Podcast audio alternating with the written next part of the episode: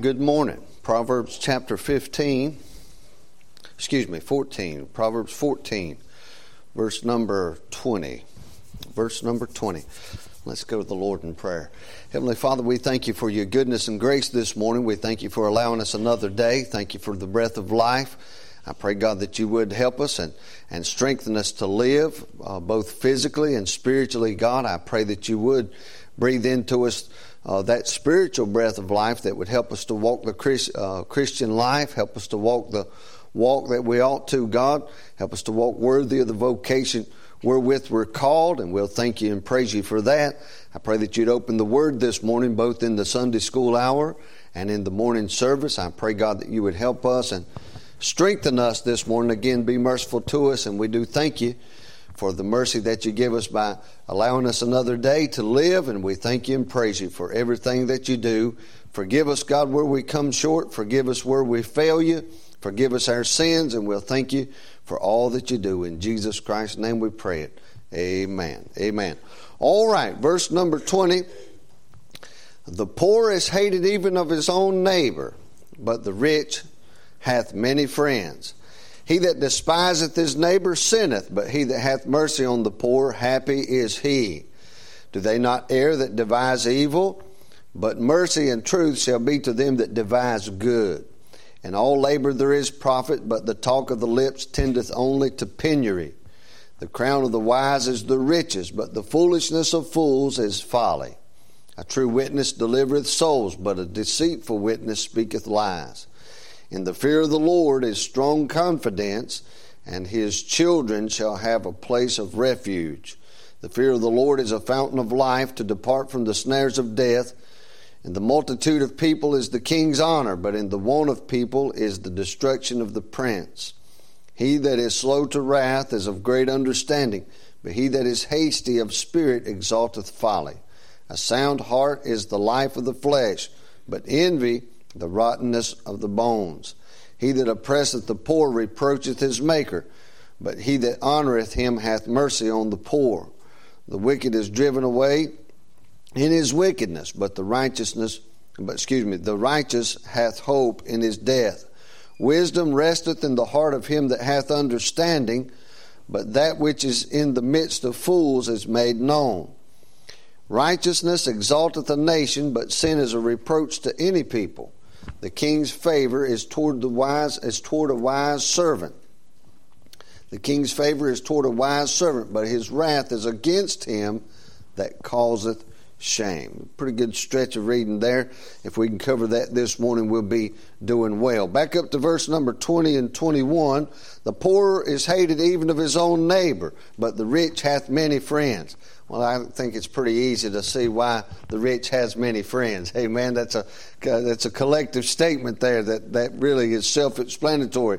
But he says the the poor is hated even of his own neighbor, but the rich hath many friends. So you get uh, into a society or a group of folks that that really only uh, deals with one another because of what advantage it has to them. It separates love. You understand? There's no love there. There's no charity. There's no interest in the benefit of the other, and so that it's it's really the verse again, like I say, is self-explanatory. You love those that can do something for you, and if your neighbor's poor, well, then there's no reason to go see him, and there's no reason to go, you know, see what his name is or uh, what he's about, where he works, uh, or what you can do for him. There's uh, there's really no reason for that. So the poor is hated even of his neighbor. It sets up verse 31 and verse number 21 together. So we'll read those together. He that despiseth his neighbor sinneth. But he that hath mercy on the poor, happy is he. And then verse 21 He that oppresseth the poor reproacheth his maker, but he that honoreth him hath mercy on the poor. That, and that is, he that honoreth him, his maker. You honor God, you'll, you'll do right towards your neighbor. You don't honor, that's why it's so important to have the Ten Commandments in your courthouses and stu- such as that, because the honor of God is the only way you can build a good society. Without God, you, you're a leech on society. Amen. So we'll we'll build on that concept here for just a few minutes. Back up in verse 21. He that despiseth his neighbor sinneth. That's a pretty good that's a that's a pretty good definition. I, I was about to say for our generation, but it's a good it's a good explanation. It's a good it's a good delineation for any generation. He that despiseth his neighbor sinneth. It's a definition of sin. It's not just liquor and playing cards and different stuff like that. Sin is despising your neighbor. That's a sin. It's a sin today. Well, Jesus died for our sins. It's still a sin. That's one thing, that's one concept that a lot of folks don't understand. They're being, it's not just that they don't understand it, they're being taught differently. They're saying Jesus Christ died for our sins. You ask Him to save you, and therefore there is no sin anymore. But John tells us plainly, he says, if we say we have no sin, we deceive ourselves. And that's a great and a true statement for any age as well. From Genesis to Revelation, men are sinners. And so he says, He that despiseth his neighbor sinneth. You got uh, an evil eye towards your neighbor. You don't think well of him. You say, Well, my neighbor's a bum and he, he don't deserve thoughts. Well, you're a Christian. well, see, that argument's hard to win, ain't it? Well, my neighbor's a thief. You're a Christian. But I believe we ought to stand up. I understand that, but you're a Christian. Amen? Uh, my mind always goes back to uh, to a fellow named Bobby, and I got I can't remember his last name right off the bat. I have to go back and look in my Bible. His name will probably come to me, though I used to know it as well as my own. But Bobby broke into the store down up there before I uh, before I ended up going to Delaware and different places like that. Uh, down in North Carolina, worked at a little convenience store when I was a younger man. A fellow named Bobby broke into the store. The immediate, uh, the immediate rush of adrenaline and, and stuff, such as I say, he broke into the store. He was shoplifting, is what he was doing. The immediate rush of of uh, anger and the situation itself called for some animated emotions and and but once that subsided was able to witness to the boy and win him to the lord. And and the following week see that he was really getting somewhere as far as a, a building a spiritual life and his family got put back together. Well i could have just remained you know highly animated and well this guy's nothing but a bum. He throwed some stuff under his jacket and run out the door and you know just he's no good. And boy we never want to see you around here again. Could have went that way he was a thief. But we were christians. Myself the manager of the store we were christians. Amen? Well my neighbor you know he he his dog drags his trash into our yard and i'm just fed up with it. Yeah but you're a christian. Amen. The reason you can find a reason to, to despise anybody. Well, that person every time they come to church, you know, they just dot dot dot. You can you can find a you can find a good reason to despise anybody. And who is our neighbor? That question is going to come up as as long as uh, as long as eternity rolls. Since the Lord brought it up Himself, Amen. The the Lord dealing with folks, and somebody says, "Hey, who is my neighbor?" Lord, I'm glad you asked that. As a matter of fact, he must have inspired him to ask that. Amen. But he says all scripture given by inspiration of God, is it not? Well, that's scripture. And he says to the man, he said, well, he told him the, the story of the Samaritan and what we derive from it without going through the whole story is that everybody's our neighbor. If you come upon somebody and they have a need, which that kind of includes the whole planet, does it not? Well, we can despise him or we can bind them up. We can give them what they need. Amen? So that really it really, uh, really, it really speaks to the, one of the main problems that Bible believers have today is that we're ticked off because we act like everybody's breaking our own rules.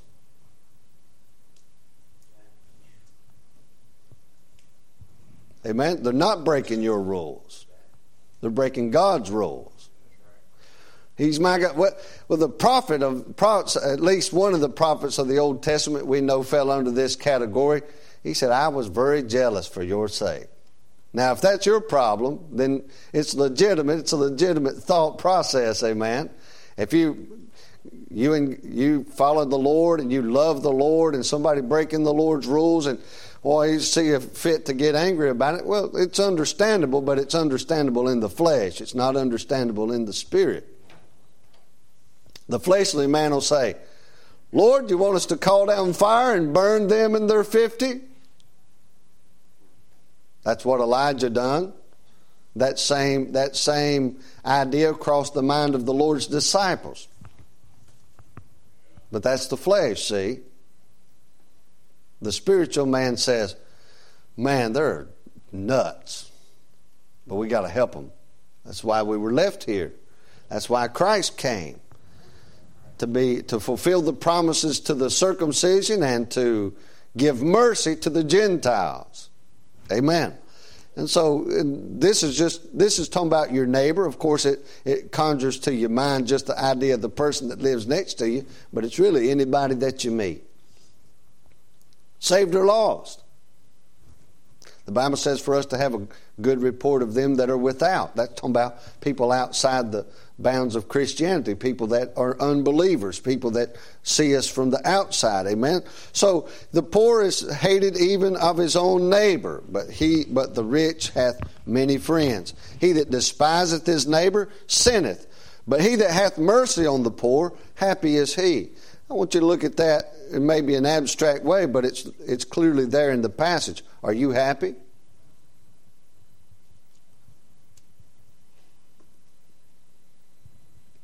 Well, that's awful quiet right there. Amen, Brother Mike. I'm happy this morning. Are you happy?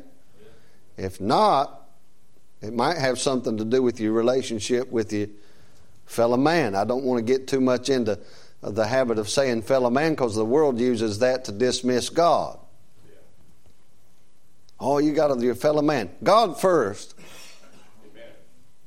then your fellow man. If you get your responsibility that God handled, you'll have a right uh, outlook and such as that towards your fellow man. You'll have the right disposition to man if you have the right disposition to God. You fear God and keep His commandments, you'll be doing well to your neighbor. And that the scripture said as much. Verse 31 He that approacheth the poor, uh, he that oppresseth the poor reproacheth his maker. But he that honoreth him hath mercy on the poor. He that oppresseth the poor brings to mind the Democrat Party. Brother Mike, you standing for the Republican Party? No, the Republican Party too. Amen. All politics are about the oppression of the poor. But in our country, especially the Democrats, you, you get power by feeding off the poor. If you'll do this, I'll help you out. None of them got help yet. None. Matter of fact, if the government helps you, you'll be in a ghetto before too long. Amen. The the universal equality of man always ends up in the, in the equality of the poor. Amen. That's what that's what government equality makes. It makes people poor because it's the only possible way to make everybody equal is to make them poor. Amen. You say, why is that? Well, let me. The verse is right here in front of you. Verse 23 In all labor there is profit. That's your labor.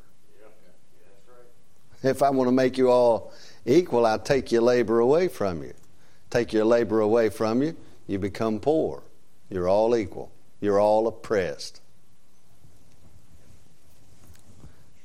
That's the way it works. That's the way it goes. So, Brother Mike, all people are equal. At birth, they're all equal. At birth, everybody's equal. You're 35 years old, you're not equal to everybody else. You're born equal. You're born, this is the way equality works. Every man in his best state's altogether vanity. Man that is born of woman is a few days and full of trouble. The wages of sin is death. In that you're equal. In all labor there is profit. That makes you equal. Equality of, of consequence, equality of outcome. In other words, ensuring that everybody grows up to be happy and healthy and wise and wealthy, that's, that's, that's ridiculous. It'll, it'll never happen. It'll never work. Mm-hmm. The only, the only equality there can be is in the realm of, of principle. If you don't have any, the way of the transgressor is hard. If you do have, if you do have principle, he that hath mercy on the poor, happy is he. It's consequence. And consequences are not equal. And uh, coincidentally, that's where the issue is. The, the, the modern day push is to get rid of those principles and still have the outcome. It's, it's just not possible. In other words, they'll tell you this they'll tell you that abortion is a right. It never can be a right. Abortion never can be a right. The right to choose, a woman's right to choose. Well, if you're talking about doing a thing, then you have a right to choose. If you're talking about dealing with the consequences of already having made a choice, then you have no absolutely no right about that. You go to the highest court in the land, they say you have a right to dismiss a consequence of an action if that's what they're saying, then by that statement, then you could say very easily that I robbed the bank, I did get caught by the police, and now I choose not to go to jail. It's the very same as saying, we got into a, an adult situation that we shouldn't have been in, wound up expecting a child, and now we don't want to have that child. Well, the choice should have been made pre engagement. Amen. And the, those who argue against that are it's the same vein, it's the same philosophy as saying make everybody equal no matter what, no matter their action. No, sir, you're not equal. You're not equal. If you want equality, you have to work for that. If you've got one man who has went to work and paid his bills and made an honest living, and you've got one person that's went out into the drug culture or to any other any other um, underhanded any under, underhanded part of society and made a living and been called for it, that person is not equal. He has to earn his way back into good standing within the society. That's the only way you can get it. You can't take what somebody else has earned and give it to somebody else for free. It works in every aspect of life. Get a young fella, he just gets saved. He looks at the ministry and says, Man, I'd really like to be a pastor. I really would like to be a pastor. Two months later, he's going to be a, a preacher, and two months later, he's going to be in the full time ministry. He don't deserve that. That's not, he don't, he don't have a place there. You say, Why? because this is not an Old Testament. This is not the old. Listen, in the Old Testament, you were forced. You understand what I'm saying? Uh, a Jewish man had a Jewish child, and he forced the law forced them into a situation where that's the only option you had. He grew up with the reading of the law, the instruction of the law, and God could come by at any time because they were all included from eight days circumcised. You're in. And God comes by and says, You, I've raised you up for this cause. In the New Testament, that's not the way it goes. God doesn't come by and get you off the street one day and put you into the ministry the next.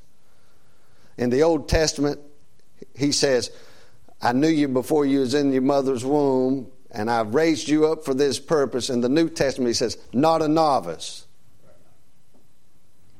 Amen. You see the difference? One is a society that's set up under the law of God. You have no choice. In the New Testament, do you believe? Yes. Okay, sit down and be discipled. Well, God saved me and God called me to preach it. Many a mistake's been made in the New Testament by one who says, God called me to do this or God called me to do that. Well, if God called you to do something, He called you to sit down and be discipled first. Answer that call. Amen. For this cause, he said, Paul said, uh, Paul said and uh, I quoted you a different verse that I've been studying on this morning. But Paul says in Romans chapter 1 and verse 11, he said, For I long to see you, that I may impart unto you some spiritual gift, to the end ye may be established. Once you get established, you can. See, that's what he told Timothy. He said, he said, The things that I'm teaching you, he said, the same commit thou to faithful men who shall be able to teach others also. This is a different, uh, uh, I use that illustration simply to say this. You can't expect what you haven't earned. Well, Brother Mike, God has given me plenty of things that I didn't earn. Well, that's the grace of God. That's the goodness of God. The goodness of God leadeth thee to repentance.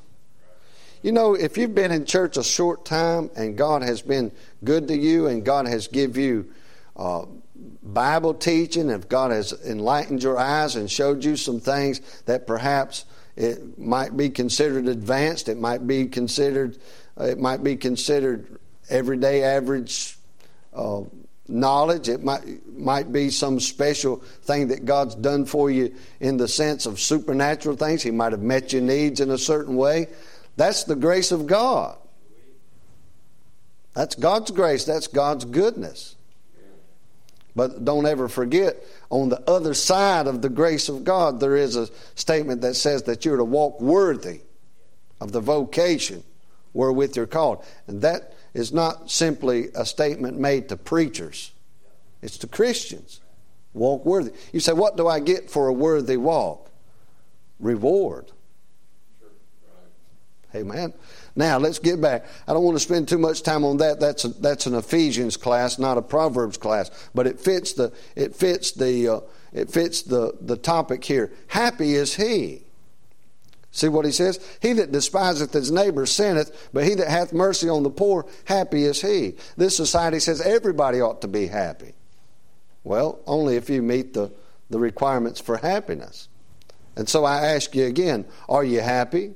If not, it might be. See, the book of Proverbs will give you many such instances like this that produce happiness. I've told you, and the scripture has told you many times in these past 14 chapters that if you'll live right, that it has certain consequences, actions and consequences. This verse isn't the only one that produces it, but this, if you study Proverbs, very closely, it'll give you a list of things you ought to do that'll produce happiness in your life. Happiness and health, and in many cases, wealth. In all labor, there is profit. I'm not saying you'll get wealthy, but if you work a day's labor, you've got a day's wage. If you don't work a day's labor, you're got nothing. But a lot of us work our mouth. That's what verse 23 says. In all labor there is profit, but the talk of the lips tendeth only to penury. Penury means a lack of property. I wish I had that. Stop talking about it and go work for it. Amen. Many's the time that I said, I wish I had that, but I got to leave it right there because I'm not going to dwell on something that I haven't worked for. Amen. But see, oh, here we go again. This must just come down from the heaven. We spend many, we spend too much time wishing and talking about things that we're not willing to work for. You're not willing to work for it. If you're not willing to work for it, it's not a sin not to have it. It's only society that tells you you must have this or you must have that. Sometimes it's not society, it's just you. It's not a sin to have it. It's not a sin not to have it. One of the where where things become sinful is you sit around and you're greedy of gain. I gotta have that. No, you ain't gotta have that. So I, I need it very much. Okay, stop talking about needing it and go work because wanting it doesn't produce it. You say, well, there has to be willpower there. Exactly. There has to be willpower there. But if you see, you've got it wrong. You've got the will to have it, but not the will to work. But this I'll guarantee you. If you somehow obtain the will to work, the will to have will slowly fade.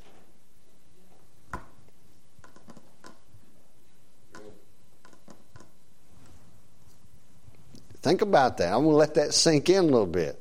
People have their, their attitudes you know, your mother used to say, "You're big enough where your wants won't hurt you." Anybody ever say that? Anybody's mother ever say that besides mine? Mama, I want this. Well, you're big enough where your wants won't hurt you.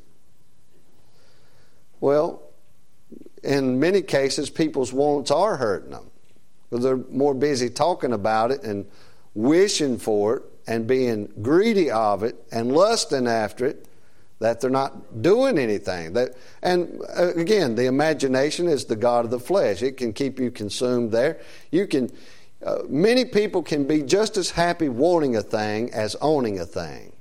And matter of fact, most things are easier to want than they are to maintain. I want a great big car. Okay, go get yourself a great big car. Oh, yeah. Congratulations, by the way. But besides that, not speaking to you directly, enjoy the gas bill. Amen.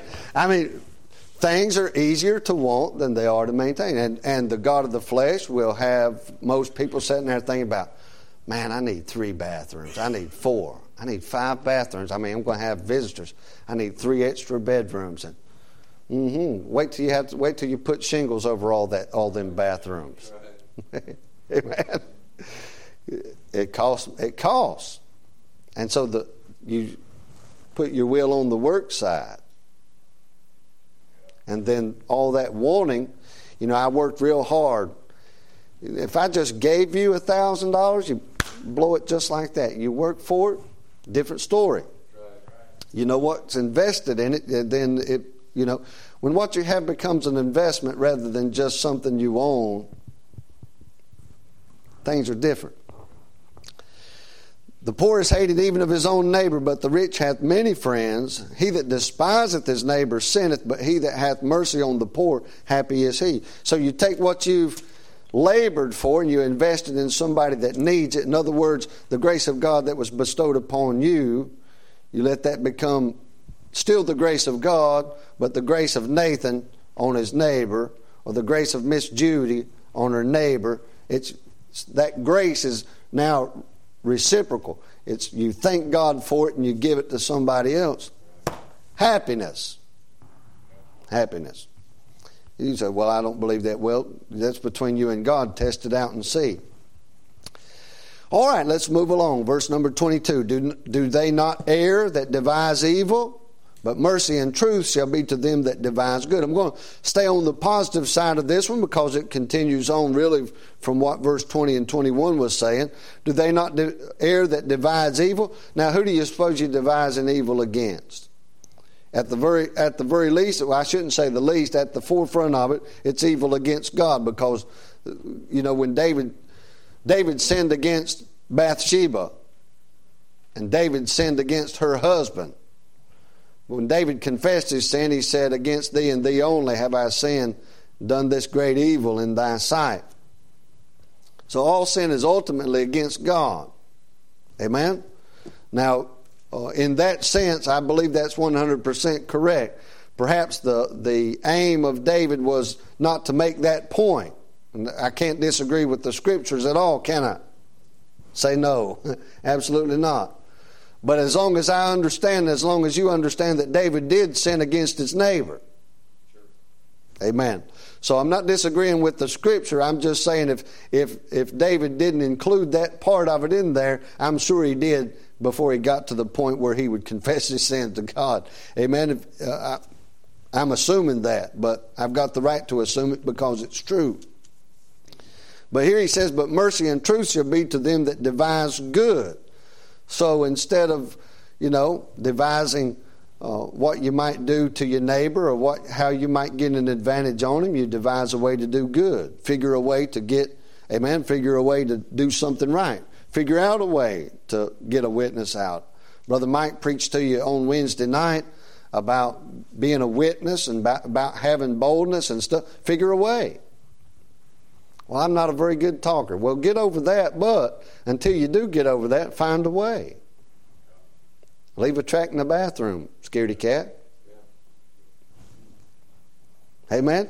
At least when you get to heaven, you can say, Well, God, I gave the toilet hanger uh, about 500,000 tracks when I was down there on the earth. I was giving them phone booths. They used to be phone booths all over the place.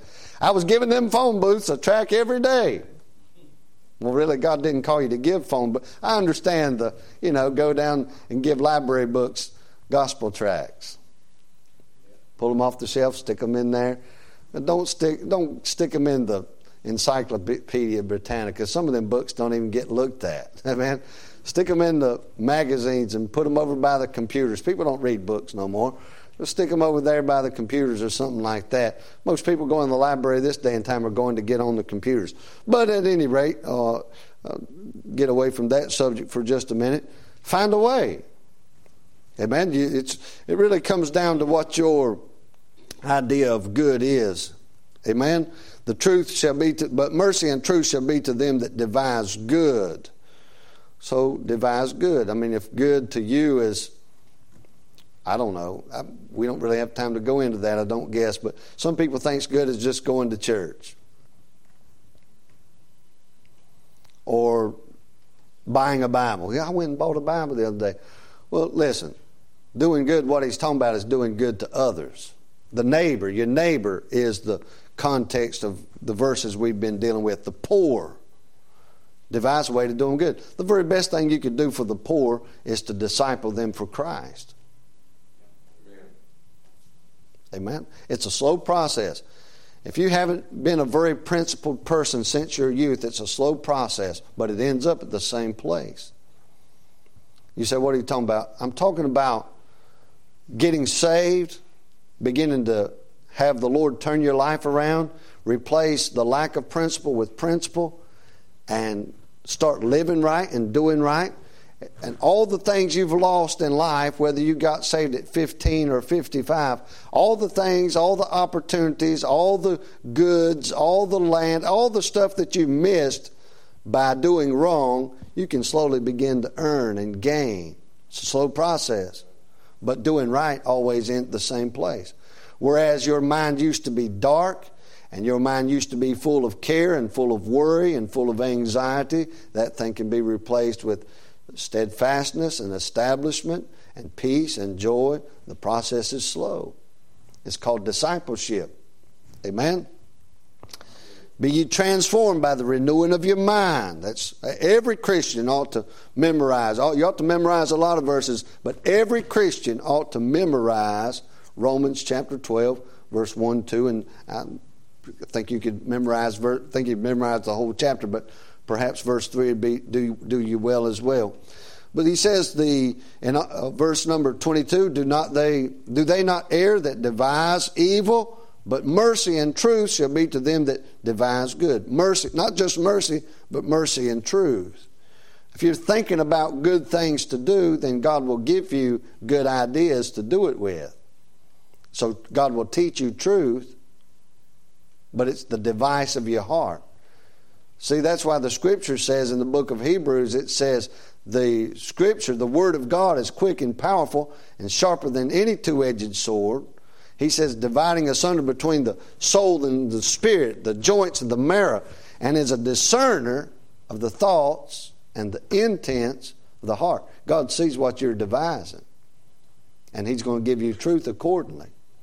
If you just want to be seen, if you just want to be heard, if you've got the pride of this, if, you, if, if you've got this, somehow got this pride that says, I'm going to get myself glory by speaking for God or whatever the case might be, or, you know, I'm going to, here's a group of people who seem to be accepting everybody. I'll be what they expect and then I'll be respected. I'll give them what they expect and then I'll be respected. God sees that division. He'll teach you some kind of foolishness. I believe with all my heart that's what happens to people like Steven Anderson out there. And I mean, my soul. How could how could you even want to move to the middle of the desert anyway? I don't know nothing about that place out there, but uh, people say, "Well, we got to free all those people." Those people are not there by accident. We got to keep people from being deceived. People don't get deceived by accident. I'd hate to be a deceiver. But I'd hate to be deceived as well. And there's a there's a combination for both. There's a combination that fits both of those locks. If you don't want to be deceived yourself, there's a combination for that. We just read it. If you don't want to be deceived by others, there's a combination for that as well. He that despiseth his neighbor sinneth, but he that hath mercy on the poor, happy is he. Do they not err that devise evil? But mercy and truth shall be to them that devise good. In all labor there is profit, but the talk of the lips tendeth only to penury. We've already dealt with that verse. Let's move on. Verse 24. The crown of the wise is the riches, but the foolishness, uh, the foolishness of fools is folly. The crown of the wise, the riches, and, but the foolishness of fools is folly. And so again, I say, uh, labor works, Conse- actions and consequences, and whatever it is you're working for is your riches. Amen. A, the crown of the wise is the riches. So let's apply that to the Christian. Lay up your treasure in heaven. Set your affection on things above, your singular affection. We missed recording Brother Nathan's sermon on that passage. It's one of the best sermons that I ever heard in my life. Set your affection on things above, not on things of the earth. Uh, that's where your riches will be. A wise man will definitely have riches in heaven. Not all wise people are rich and have a lot of money, but all, all wise people are rich in the thing that they are setting their hearts and minds on. Maybe your riches is Bible knowledge. Maybe it's seeing converts, which all of us should have some affection for seeing converts, shouldn't we? That's riches, amen? But so that's what it is. A wise man, what he sets his heart on, he'll gain, and a fool will have folly. You'll look at a wise man, you'll see what he's after. That's that's the. Uh, Paul said in one place, he said, uh, and I can't quote the verse of Scripture and I can't even get it in my mind straight right now, but basically what he's saying is, I don't want you to appear naked.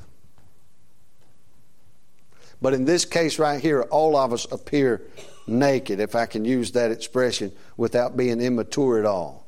You say, why? He says, the crown of the wise is the riches, but the foolishness of fools is folly.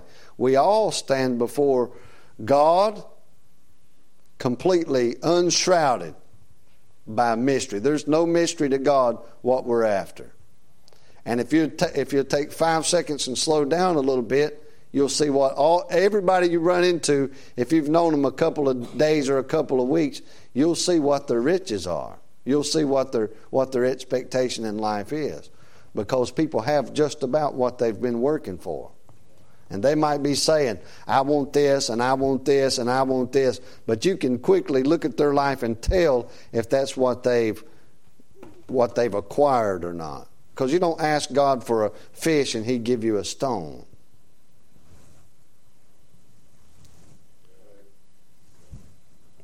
Man, so a person that's chasing after principles, he'll have some.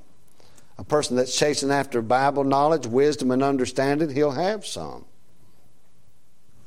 A person that's chasing after a good time, man, they're having a blast. Even David said that about people who weren't living correctly. He said they don't have problems like other people. Now all you see is the all you see is the folly. All you see is the laughter. We just read the scripture. Uh, I believe it was last week. He said the end of that mirth is heaviness. They're laughing, but their heart's still lacking. So the foolishness of fools is, is folly. The foolishness of fools is just the house of mirth. Just have a good time all the time. Amen. Some of us went out to dinner last night. If you if you wasn't able to make it, maybe you can make the next one. Everybody's invited. Amen. But we had a good time. Sat around the table, talked a little bit, laughed, had a good time. It's a great time.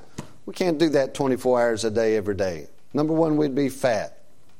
Of course, you'd have to eat 24 hours a day if you're eating Oriental food. You'd have to eat 10 billion pounds of it to, for you to gain a pound. But, but at any rate, Uh, don't need to get into the downside of Oriental food, but some people live for that. All they want to do is have fun. All they want to do is get together and joke and laugh. That's not what life is about. I wish it were. It's fun. But if you, you can look around and tell what somebody is, is after and exactly what they've arrived at. Amen?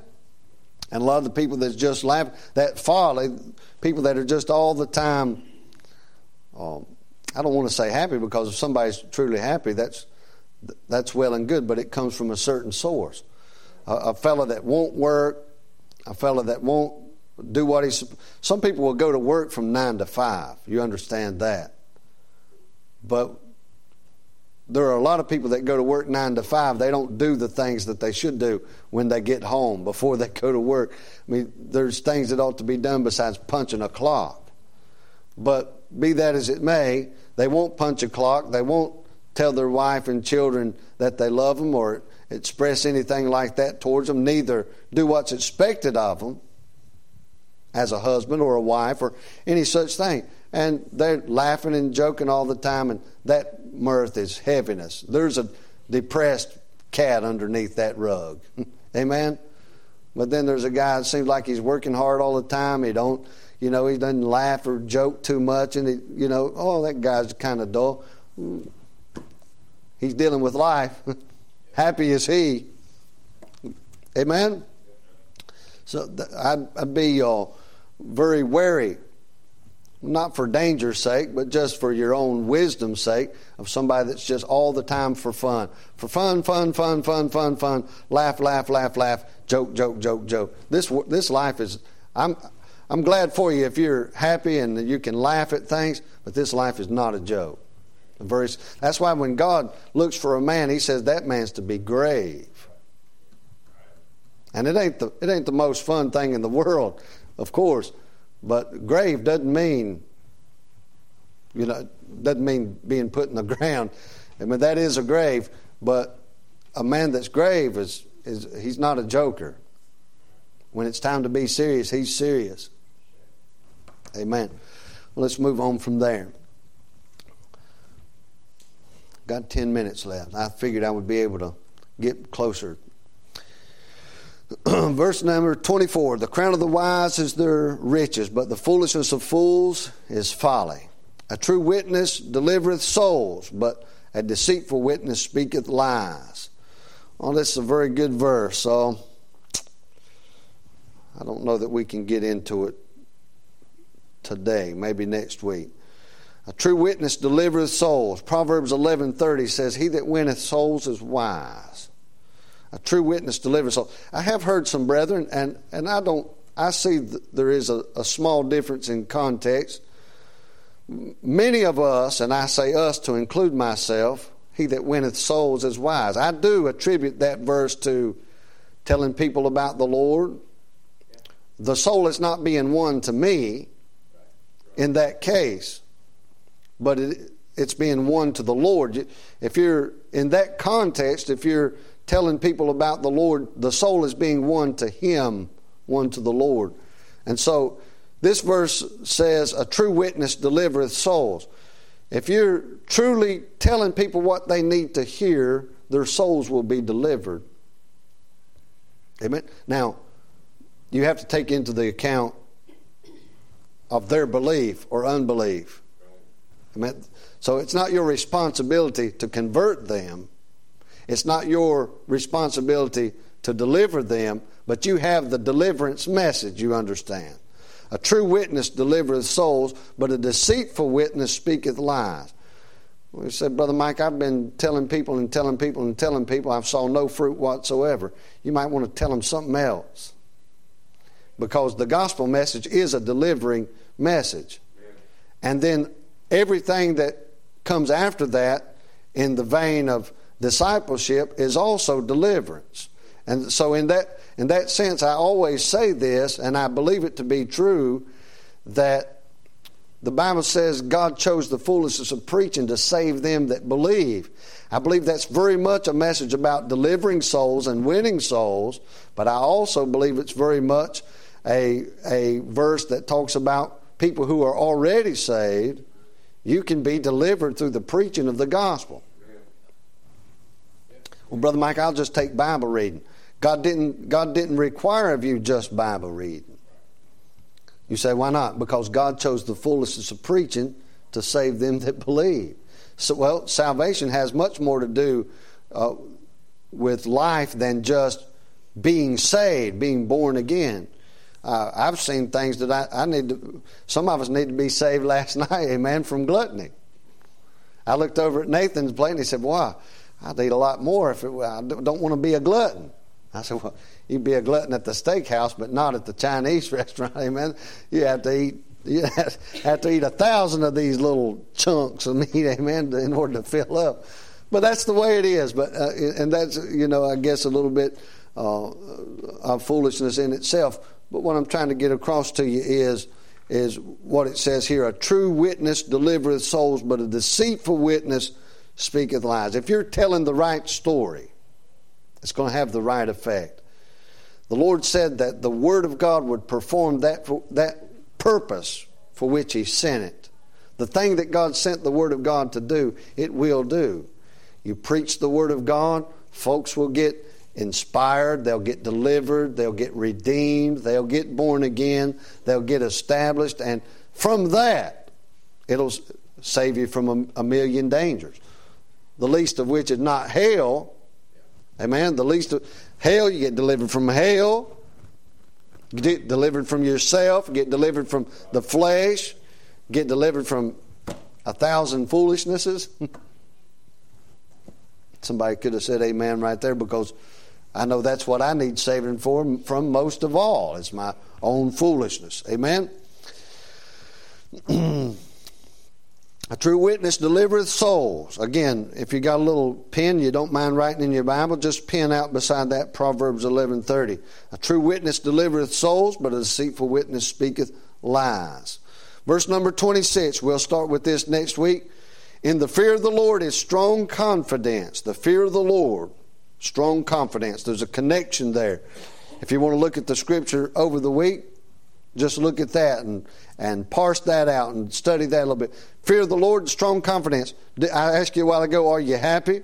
That was the context of the verse we were reading. Do you have confidence? This world emphasizes self confidence. We emphasize confidence in the Lord. No confidence in the flesh, confidence in the Lord. So, in the fear of the Lord is strong confidence. If you don't have strong confidence, perhaps it is that you don't fear the Lord. And many don't. I'm not asking you about that, I'm telling you. Many people don't fear the Lord. Amen. In the fear of the Lord is strong confidence, and his children, the Lord, the Lord's children, and his children shall have a place, a place of refuge. You know, when you find that hiding place, there's not much reason for fear anymore, is there? So the stuff you're the stuff you're feared of, the, the stuff you're afraid of, a little bit of the uh, Appalachian Mountains jumped out on me there, which is no big deal to me, but you might not have understood that kind of Greek.